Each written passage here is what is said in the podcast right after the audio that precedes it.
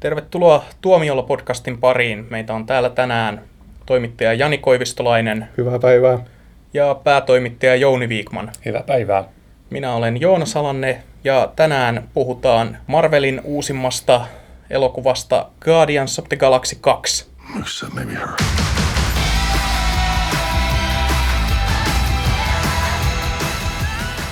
Tiedän, että Jani ja minä olemme nähneet tämän kakkososan.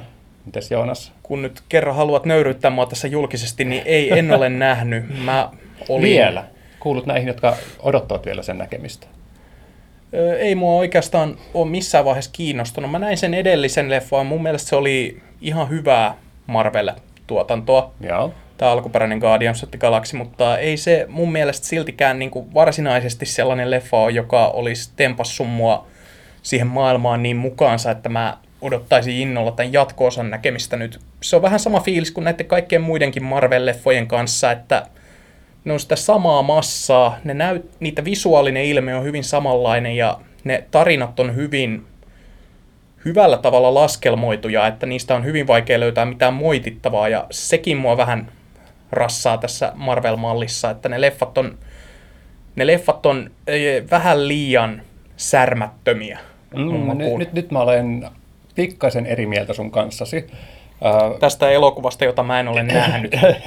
ja yleensäkin tästä tota, äh, Marvel-universumista, että ne elokuvat on esimerkiksi Avengers-leffat on samannäköisiä, Thor-leffat on samannäköisiä, mutta kuitenkin niissä on niin kuin, tavallaan joku semmoinen oma kluunsa. Onhan, totta kai ne niin kuin muistuttaa toisiaan, koska ne sisältyy samaan universumiin, mutta mun mielestä ne kaikki on vähän niin kuin eri lajityyppiä melkein. Että, ja, ja sitten Guardians of the Galaxy, niin sehän on niin kuin ihan kirjaimellisesti omissa sfääreissään, koska se ei, si- niin kuin, tapahtumat eivät sijoitu tänne maapallolle juuri ollenkaan. Ja mitä se Joonas tuossa ilmeisesti haet on just, että nämä Marvel-leffat on niinku riskittömiä, että ne on niinku laskelmoitu tarkasti ja tälleen niinku, Joo, ne, tun, ne tuntuu komitean tekemiltä elokuvilta. joo, mutta sitten taas se, minkä takia mä tykkäsin siitä ekasta Guardians of the ja tykkäsin vielä ehkä enemmän myös tästä toisesta on just se, että tämä on niinku selkeästi James Gunnin oma tällainen niinku tuote ja se on ensimmäisen tekeminen oli tosi iso riski kuitenkin Marvelille. Et siinä otti riskin sillä, että kovinkaan moni ihminen ei tiennyt mitään näistä Guardians of the Galaxy-sarjakuvista. Ja tämä on kuitenkin aika tota, kaukana siitä tavallisesta Marvel-leffan, niinku, jos vertaa johonkin Iron Maniin tai johonkin muuhun. Eikä kovinkaan moni tiennyt mitään James Gunnista. No joo, James Gunnhan siis tota, uransa Lloyd Kaufmanin opissa, eli Troma-elokuvien parissa ja ilmeisesti aloitti ihan tällaisena juoksupoikana siellä ja sitten hieman myöhemmin alkoi saamaan niin kuin koko ajan tällaisia isompia ja vaativampia tehtäviä itselleen ja jollain tavalla hän sitten onnistui öö, myös pääsemään Marvel-elokuvan puikkoihin, mikä sekin tietysti niin kuin voi laskea aika isoksi riskiksi ottaa tällaisen tromaan kasvatin tekemään tällaista hauskaa melkein niin kuin koko perheen elokuvaa. Mutta olihan hänellä näyttöjä jo koko perheen elokuvista ennen tätä Marvel-debyyttiä. Hänhän oli käsikirjoittanut Scooby-Doo kakkosen. No siinä on kyllä aika kovaa merittiä nyt kyllä. O- Oliko toi Slither? Niin Joo. Se, joo mutta oli, oliko se hän- myös hänen ohjauksensa, vai oliko se vain käsikirjoitus? Mun muistaakseni se, hän myös ohjasi tämän Joo. Slither-elokuvan. Se, sekin oli semmoinen, että tota, se, se, oli, se olisi ihan hyvin voinut olla tromaleffa, mutta se oli aavistuksen vakavampi tämmöinen Joo. lötkökauhu. Ja nyt kun katsoo sitä elokuvaa, niin tulee kyllä mieleen, että mitä, mitä niiden Marvel-ihmisten päässä on liikkuu. Voisi ottaa tämän ihmisen ohjaamaan meille. Mutta ehkä siinä just kanssa ajateltiin tätä, että Gunnille annettiin tämä Marvel-sarjakuva adaptoitavaksi, joka sijoittuu sinne toiseen universumiin, niin jos se olisi flopannut, niin siitä ei olisi välttämättä tälle varsinaiselle Marvel-universumille varsinaiselle Marvel-universumille koituvat vahingot olisi voinut jäädä aika pieniksi tai hallittaviksi, koska ne ei ole kuitenkaan yhteydessä toisiinsa. Ja, ja sit, ö, sitähän sidottiin hyvin vahvasti näihin aikaisempiin Marvel-leffoihin just sen takia, että se McGuffin, mitä siinä metsästettiin, niin liittyi tähän Thanos-sivujuonteeseen, joka on nyt on sanotaan se suoraan, ihan liian kauan pyörinyt näiden leffojen taustalla, että pikkuhiljaa pitäisi saada jo jotain näkyväkin aikaiseksi. Niin Mut, siis mikä Thanos vuodesta 2012 Avengersista lähtien. Kyllä, eli taas tässä metsästetään tämmöistä niin hilavitkutinta, joka liittyy tähän Thanosin suureen suunnitelmaan, jota haudotaan joka hemmetin elokuvan niin lopputekstien jälkeen. Ja tällä, tämä oli varmasti just semmoinen tietoinen tapa yrittää houkutella näitä aikaisempien Marvel-fanien katsojia katsomaan myös tämmöistä riski, riskaapelimpaa leffaa, että tässä nyt ehkä vähän kerrotaan lisää tästä jutusta. Mutta loppujen lopuksi sillä ei ole mitään tekemistä sen kanssa, että sehän on ihan vaan niin kuin tekosyy saada tämä porukka kasaan. Eli se ensimmäinen Guardians Galaxy oli tällainen syntytarina. Ja, ja ehkä just sen takia mä tykkäsin tästä kakkosesta vieläkin enemmän, koska se ykkönen oli just semmoista, että näähän on, on hyvin vaikea nähdä mitään syytä, miksi näin erilaiset hahmot niin liittyisi yhteen, mikä olisi sellainen motivaatio, joka niin sitoisi heitä yhteen. Se oli vähän niin kuin oltaisiin hakattu pyöreitä palikoita kolmiomuotoisista reijistä läpi. Mutta sitten kun siitä oli päästy ylitte, niin tämä kakkonen sitten vain esitteli heitä sitten seikkailemassa sitten yhteen hitsautuneena porukkana, ja se oli mun mielestä niin kuin toimi paljon paremmin tätä periaatteessa mun mielestä voisi verrata niin kuin alkuperäiseen Star Wars-trilogiaan kahteen ensimmäiseen osaan siinä mielessä, että ensimmäisessä periaatteessa kasataan tämä porukka, tämä tällainen niin kuin tosi värikäs ja mielenkiintoinen tiimi, ja sitten toisessa osassa ne revitään periaatteessa kappaleiksi.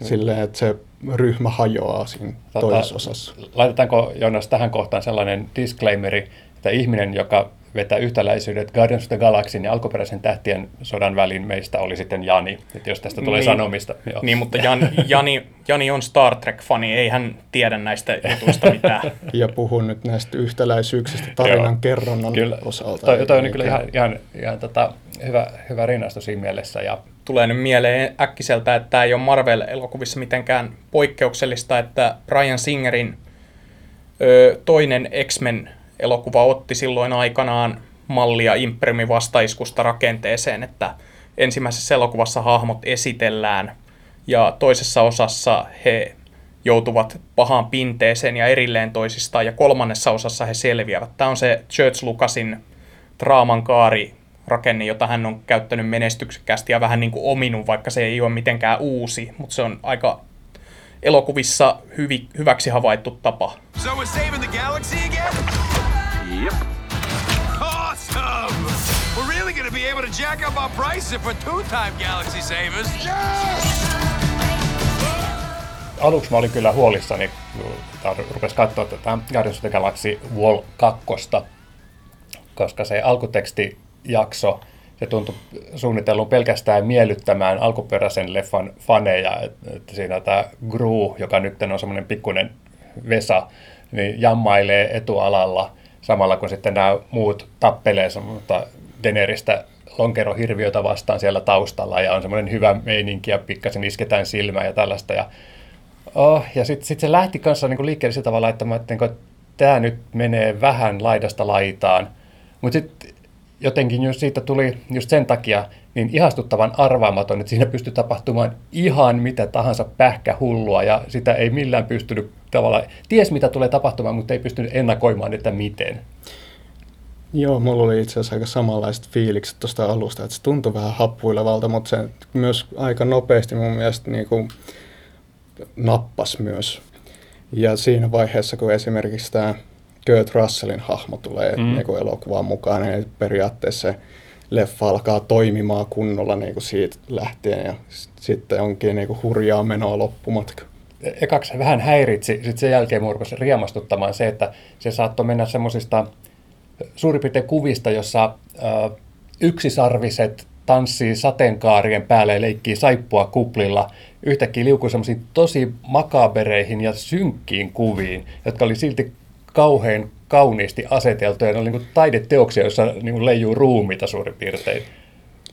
Tämä on itse asiassa aika, niin kuin, aika hurjakin Marvel-elokuva siinä mielessä. Eikö tämä ole kuitenkin PG-13 ja tästä pistetään porukkaa pinoa ja matalaksi aika niin kovalla kädellä. Joo, ja sitten sit vielä, että liutaan just tuommoisesta niin karkkiväreistä semmoisiin mm. synkkyyteen ja sitten semmoista kevyestä läpänheitosta niin ihan hirveisiin julmuuksiin. Ja ja sitten muutenkin se totaalinen järjettömyys siellä taustalla, että tyyppi saattaa niin kuin hypätä ulos niin haaksi rikkoutuvasta avaruusaluksesta ammuskelemaan takaa-ajajia ja tajua, että okei, näille tyypeille ei periaatteessa tapahdu mitään pahaa, mutta ne tulee tekemään niin kuin mitä hulluimpia juttuja tässä leffassa. Se oli mieletön oivallus. Ja sitten viimeistään siinä vaiheessa, kun isä ja poika kömpelösti pallottelee kosmisella energialla ja valtava tunteisiin käyvä musiikki pauhaa taustalla, niin siinä vaiheessa mä olin vaan, niin kuin, mun teki mieli itkeä ja naura yhtä aikaa, että tämä on nerokkuutta. Siis isä ja poika. Niin. Juuri näin. näin. Ketkä? Tässä, äh, mä tiedän, että spoilaaminen on sun lempiharrastuksesi. Sä voit Sori laittaa. Joonas, mutta, mutta tota, Janin kanssa me ehkä tyydymme puhumaan siitä, että tässä elokuvassa käsitellään paljon perhesuhteita. Todellakin. Eli tämän Peter Quillin, eli Star-Lordin, niin äh, salainen menneys, koska jo ensimmäisessä elokuvassahan kerrottiin, että, hänen äitinsä oli äh, maapallon asukas, mutta hänessä on sitten jotain muutakin verta, ja tämä sitten selviää tässä jatko-osassa. Mutta myös sitten Gamora ja hänen Nebula-siskonsa, tämmöinen niin kuin todella traaginen sisaruussuhde saa kanssa lisävalotusta. Ja mun mielestä siinä on niin kuin todella hyvin tehdyllä ja oikeasti jopa niin kuin mun mielestä koskettavalla tavalla. Samoin kuin myös tämä Vin Di- ei, sorry, ei Vin Diesel, vaan samoin kuin myös tämä Dave Batistan Drax-hahmo, hänenkin tämä menneisyys, eli se, että hänen perhe on tapettu ja muuta sellaista tuodaan taas niin kuin esille tässä sellaisessa herkässä koht- kohtauksessa. Eli tuodaan niin kuin lisää vielä tätä perhe, niin kuin perhe ö, asiaa tähän. Entäs tämä Bradley Cooperin pesukarhu? No, hänen perheestään emme kauheasti saa tietää, mutta me saamme tietää, että, että miksi hän on sellainen äreä olento kuin hän on ja, ja niin kuin myöskin sitten vähän ehkä niin kuin lisävihjettä siitä, että miten- tämmöinen olento on niin kuin syntynyt. Hän on, hän on vaan katkera siitä, kun Grootista tuli ekan leffan suosituin hahmo. Ja lisäksi vielä niin kuin tämän perhesuhteiden lisäksi tässä toisena teemana on niin kuin ystävyys ja tällainen niin kuin ryhmähenke. Tämä Rocket Raccoonin hahmo vähän niin kuin liittyy sitten enemmän siihen. Hmm. Mutta tota, tähän liittyen vielä sitten on tämmöisiä, että, että on verisiteiden muodostamia perheitä ja sitten on tämmöisiä niin kuin ystävyyden ja rakkauden muodostamia perheitä, niin kuin esimerkiksi Guardians of the Galaxy on. Mutta myös sitten mulle suosikkihahmoksi tässä elokuvassa nousi ehkä tuo Michael Rookerin Yondu, joka niin edellisessä leffassa oli vähän niin kuin puoli pahis, joka oli kaapannut tämän Peter Quillin lapsena itselleen ja kasvattanut sitten rosvoksi niin kuin omia, omassa joukossa. Ja nyt sitten tässä selviää, että miksi hän on sen tehnyt ja miksi hän oli niin, kuin niin inhottava tätä poikaa kohtaan. Ja, ja niin, niin tyhmältä kuin se tuntuukin olla tämmöisessä avaruus saippua opera sekoilussa, niin mä olin oikeasti niin välillä melkein kyynelissä niissä jutuissa. Itse asiassa ekaa kertaa elämässäni missään tällaisessa supersankarielokuvassa mun vieressä istuva aikuinen mies itki siinä lopussa, mikä Ha- oli sinänsä aika Haluan hauskaa. tähän Janin... Siis sinä ei, vai? Mä haluan tähän Janin, Janin kertomuksen lisätä sen, että minä en istunut Janin vieressä tässä näytöksessä. mutta, mutta minä tunnustan, että oikeasti se, siis mä olin oikeasti liikuttunut joissakin kohtauksissa ja, ja huvittavinta on, että sehän oli yhtä aikaa silloinkin, kun se oli koskettava, niin se oli myös hauska esimerkiksi tämmöinen muistopuhe, joka yhtäkkiä muuttuu David Hasselhoff vitsiksi ja silti säilyttää niin sit sen koskettavuuden, niin se oli vaan niin jotenkin hienosti toteutettu. Ja Jouni vielä siellä teatterissa oli kyllä aika pimeätä ja mä en missään vaiheessa nähnyt sua siellä. Et mä en menis vannomaan, että etkö se olisi ollut se, joka istui mun vieressä. Mutta kuitenkin. Mua ei, Jouni on aina se tyyppi, joka tulee sinne semmoisessa pit, ylipitkässä sadetakissa ja si, aurinkolasit silmillä. Mutta Silloin le, sä, se voi tunnistaa myös siitä, että se ei ikinä laita taskuun mitään muuta kuin kädet, koska näistä on pohjat leikattu pois. taskubiljardi. Mutta haluatko oikeasti tiet- Jani tietää, mitä tapahtui? No, minä menin väärään teatteriin Mm-hmm. ja olin siellä niin muutama minuuttia ennen kuin elokuvan piti alkaa ja ja hitsi, täällä on ovet lukossa ja onneksi oli sitten henkilökuntaa sisällä, joka päästi meidät sisään. Kävelin sitten sisään, että missä teillä on se näytös? Ei, täällä semmoista näytöstä ole. Ja tajusin, että aha, mulla on niin kuin muutama minuutti aikaa juosta keskustan läpi tuonne seuraavaan paikkaan. Mä tulin juuri siinä vaiheessa, kun ovet tota, suljettiin ja noita 3D-laseja lähdettiin kärräämään pois sieltä. Ja mä sain siitä vielä sitten lasit ja mut ohjattiin takakautta sinne tota, teatteriin, että mä en tullut siitä niin kuin, normiovesta, mikä on siinä tota, valkokankaan vieressä. Tämä on just tämmöistä tai palvelua, jota tarjotaan vaan, jos sä oot Suomen suurimman elokuvalehden päätoimittaja, ja, koska ja mua ei ole koskaan päästetty sisälle.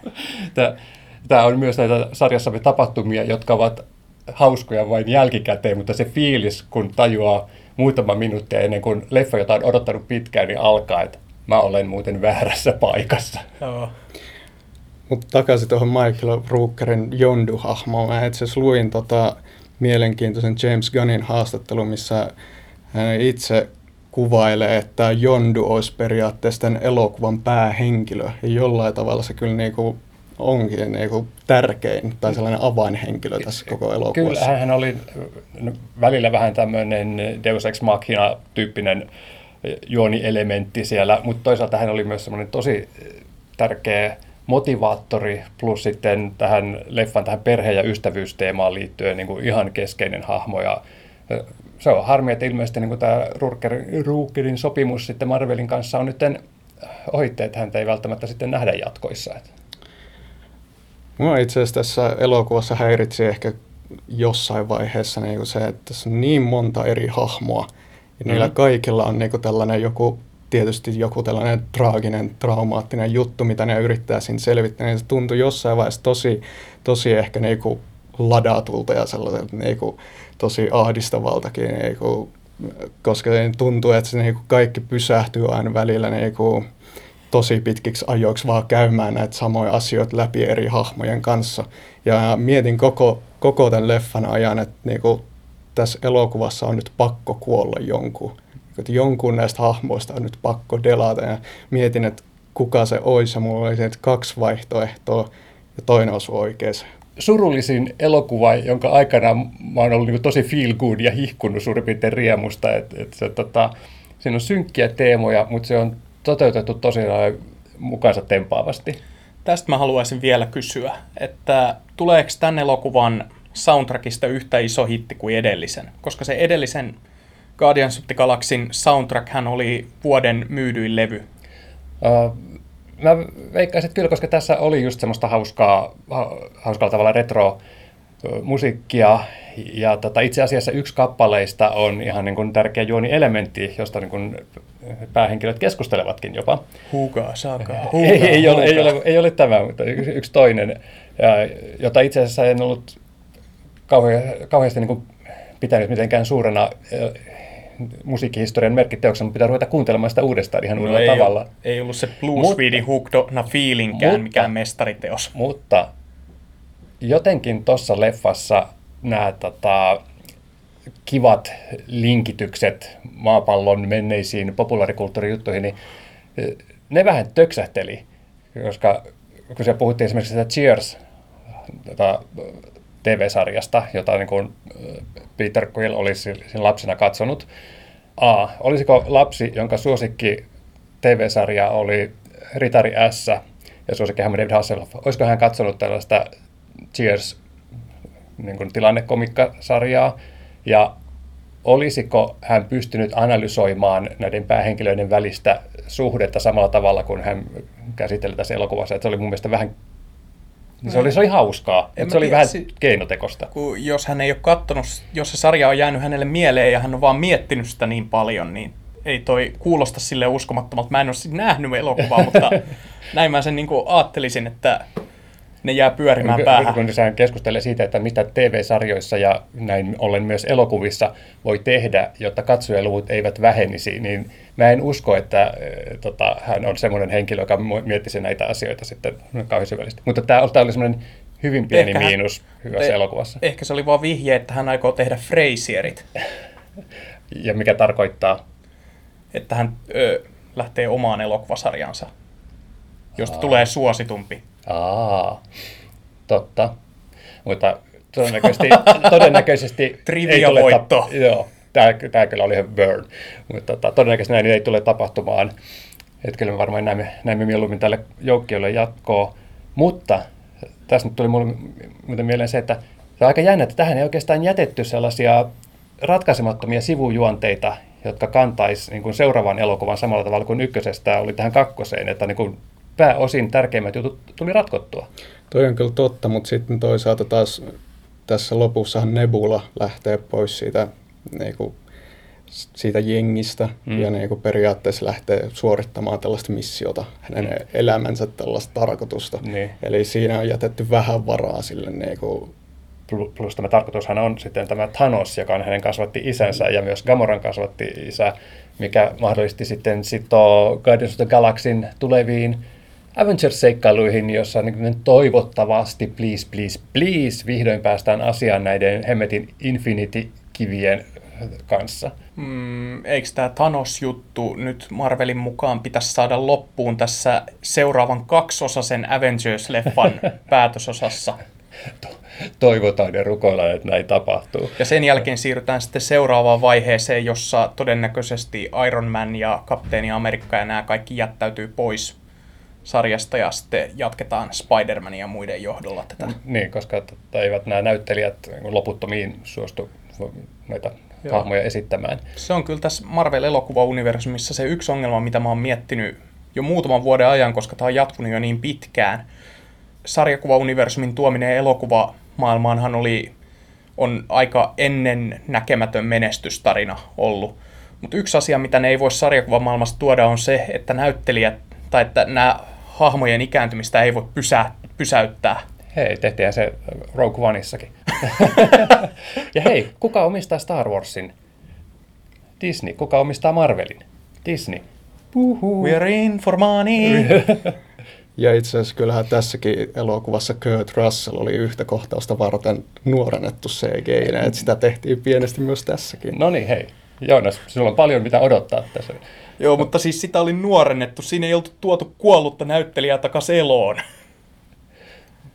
Miten sen ottaa tuossa? Sä, sä olit tosi järkyttynyt Peter Cushingin tuomisesta takaisin no se, se, se, se tuntui jotenkin niinku töks. Mistä puheen ollen? Ö, jos pitää valita ö, Guardians of the Galaxy 2 vai Rogue One, kumpi on näistä viimeisistä avaruusoperoista parempi elokuva? No hei, jos pitää valita sä, vain toinen. Sä tiedät, miten paljon mä vihasin Rogue Onea. Joo, Rogue One oli kyllä aika ala-arvoinen. Että niinku... Mit, jos näitä pitäisi vertailla keskenään, tämä voisi olla kiinnostavaa. Rogue One oli ryppyotsainen turhake. En nyt sano, että tämä Guardians of the Galaxy olisi niin välttämätön elokuva niin kuin, äh, tässä pitkässä historiassa, mutta tota, ainakin se oli ratkirjan kattoa tuosta kyllä nauttii tosi paljon enemmän kuin Rogue One ja sitten sekasotkusta, minkä ne oli saanut aikaa. Mutta ehkä Disney siirtää James Gunnin seuraavaksi Star Wars-universumiin. Mä, jotenkin äh, nämä Guardians of the Galaxy, ne on ollut niin vahvasti tämä käsikirjoittaja, ohjaaja Gunnin juttua, että, että A, olisi vaikea kuvitella kenenkään muun jatkavan tuota konseptia yhtä hauskalla tavalla, ja B, olisi vaikea kuvitella, että mihin ympäristöön Gunn istuisi sitten hyvin. Ja tämä James Gunn on itse asiassa ilmeisesti itse myös niin kuin lupautunut tekemään myös kolmannen osan tätä Guardians of the Galaxy-saagaa. Kyllä, mä, sitä mä odotan, koska mun mielestä ykkönen oli sellainen mm, ihan ok, ja mä olen itse asiassa vähän yllättynyt, kuinka paljon mä nautin tuosta kakkosesta. Yksi muuten pointti, mieletön 3D. Joo, tässä elokuvassa 3D itse asiassa tuntui niinku siltä, että se olisi oikeasti harkittu ja että sitä niinku elokuvaa olisi elokuvaa niinku käsikirjoittaessa ja miet, mietit, mietittäessä oltaisiin oikeasti otettu huomioon se, että tämä tulee olemaan 3D, että se ei ole vaan mikään tällainen jälkiajatus niin, siinä. Että... koska niinku se maailmahan ja käytännössä iso osa hahmoistakin oli luotu tietokoneella, niin silloinhan se 3Dn tekeminen on huomattavasti helpompaa kuin että jos sä oikeasti kuvaisit kameroilla Uh, mutta tota, tuossa niin tosiaan niin sanoin, tuntuu, että sitä oli mietitty, koska se oli koreografioitu etualalle, taka-alalle, koko se syvyysjuttu. Ja siinä oli sekä just nimenomaan sitä 3Dn tuomaa syvyys tunnelmaa, mutta myös sitten näitä katsojien silmille heiteltyjä juttuja niin kuin just hienosti. Niin se oli tehty just niin kuin taidolla sille, että siinä ei samalla tavalla kuin ennen vanhaa 3D-elokuvissa vaan heiteltiin asioita ihmisten naamalle ja toivottiin, että joku näyttää hyvältä, mutta tässä niin kuin, periaatteessa se vaan auttaa pääsemään siihen universumiin sisälle. Ky- kyllä, kyllä. Ja mä, niin kuin, mä tykkään haukkua 3Dtä ja se on mun mielestä usein turha. Mutta tämä oli pitkästä aikaa sellainen leffa, josta mun on niin kuin pakko sanoa, että tämä kannattaa katsoa 3Dnä. Et siinä ei ainakaan menetä mitään. Ei, ei missään nimessä. Ja, äh, vähän on niin kuin erimielistä siitä, että onko tämä nyt parempi kuin ykkönen vai ei. Ja niin minun mielestä on. Uh, mutta mä sanoisin, että jos on tykännyt ykkösestä, niin vaikea kuvitella, että miksi pettyisi tähän kakkoseen. Mm. Toisaalta jos ei tykännyt ykkösestä, niin vaikea kuvitella, että arvostaisi tätä uutta, uutta leffaakaan. Niin, no, periaatteessa tämä on niinku, niin saumaton jatkumo sille ensimmäiselle. Että niinku. Kyllä. Sen ensimmäisen Guardians of the Galaxin kanssa puhuttiin paljon siitä, että se vetosi myös niihin katsojiin, jotka ei ollut näistä Marvel-supersankarielokuvista kiinnostunut, vaan menivät katsomaan sitä ihan vaan avaruusseikkailuna, koska siinä ei ole sanan varsinaisessa merkityksessä supersankareita, niin oliko tässä kakkosessa samanlaista vetovoimaa vai onko se enemmän supersankarileffa? Saanko vastata, että kyllä ja ei? Eli periaatteessa sitä meno oli ihan samanlaista, että se on semmoista hulvatonta avaruusseikkailua, että jos sitä lähtee hakemaan, ehdottomasti kannattaa käydä katsomassa. Mutta toisaalta siinä tehtiin varsinkin Draxista ja Gamorasta tehtiin kyllä niin superolentoja, että ne pysty tekemään ihan mitä tahansa ilman pelkoa, että heille kävisi mitään. Että se, se muuttui jopa hauskaksi siinä vaiheessa, kun, no mun on pakko spoilata tämä kohta, siinä vaiheessa kun Gamora nappaa äh, maahan tai planeetalle syöksyneen avaruususaluksen jättimäisen kanuunan harteille ja lähtee kävelemään sen kanssa tulittaen, niin se, se oli tätä sarjassa semmoiset, toi... vitsi mä tykkään tästä leffasta. Ei toikaan ole mikään spoileri, kun toi on trailerissa. Onko? On. Oh. No alright, no sitten en edes spoilannut mitään, mutta siis, siis täs, tämän tason Tämä on ihan onnetonta tämä spoilaaminen, kun mä en ole nähnyt elokuvaa. No sä oot, sorry, sä oot ekspertti siinä. Mutta siis, heitellään vaan tommosia trigger warningeja spoilauksista, jotka ei ole oikeita spoilereita. Oi voi, mä, mä olen tosi pahoillani kyllä nyt. Mutta, tota, joka tapauksessa tämän tason supersankarijuttuja siinä nähdään, mutta edelleenkään se ei ole sitten sillä tavalla supersankarijuttu kuin nämä muut Marvel-leffat. Ja myöskin Peter Quill, eli tämä päähenkilö, periaatteessa saa tässä Aa, supervoimat. Totta, totta, kyllä. Vähän niin kuin. No, tämä on sitten spoileri. Mutta saako siltikään? Mm. Ja, no ei. Kato, voimien, tämä oli teaseri, tämä ei ollut spoileri. Joo, voimien luonnetta ei määritelty. Mutta näihin kuviin ja... No, mihin kuviin? tämä on podcast. Näihin äh, tunnelmiin on varmaan hyvä päättää tämä meidän avaruusseikkailu tältä viikolta. Et Kiitos kaikille kuuntelusta. Kiitos. Kiitos. Well, that's intense.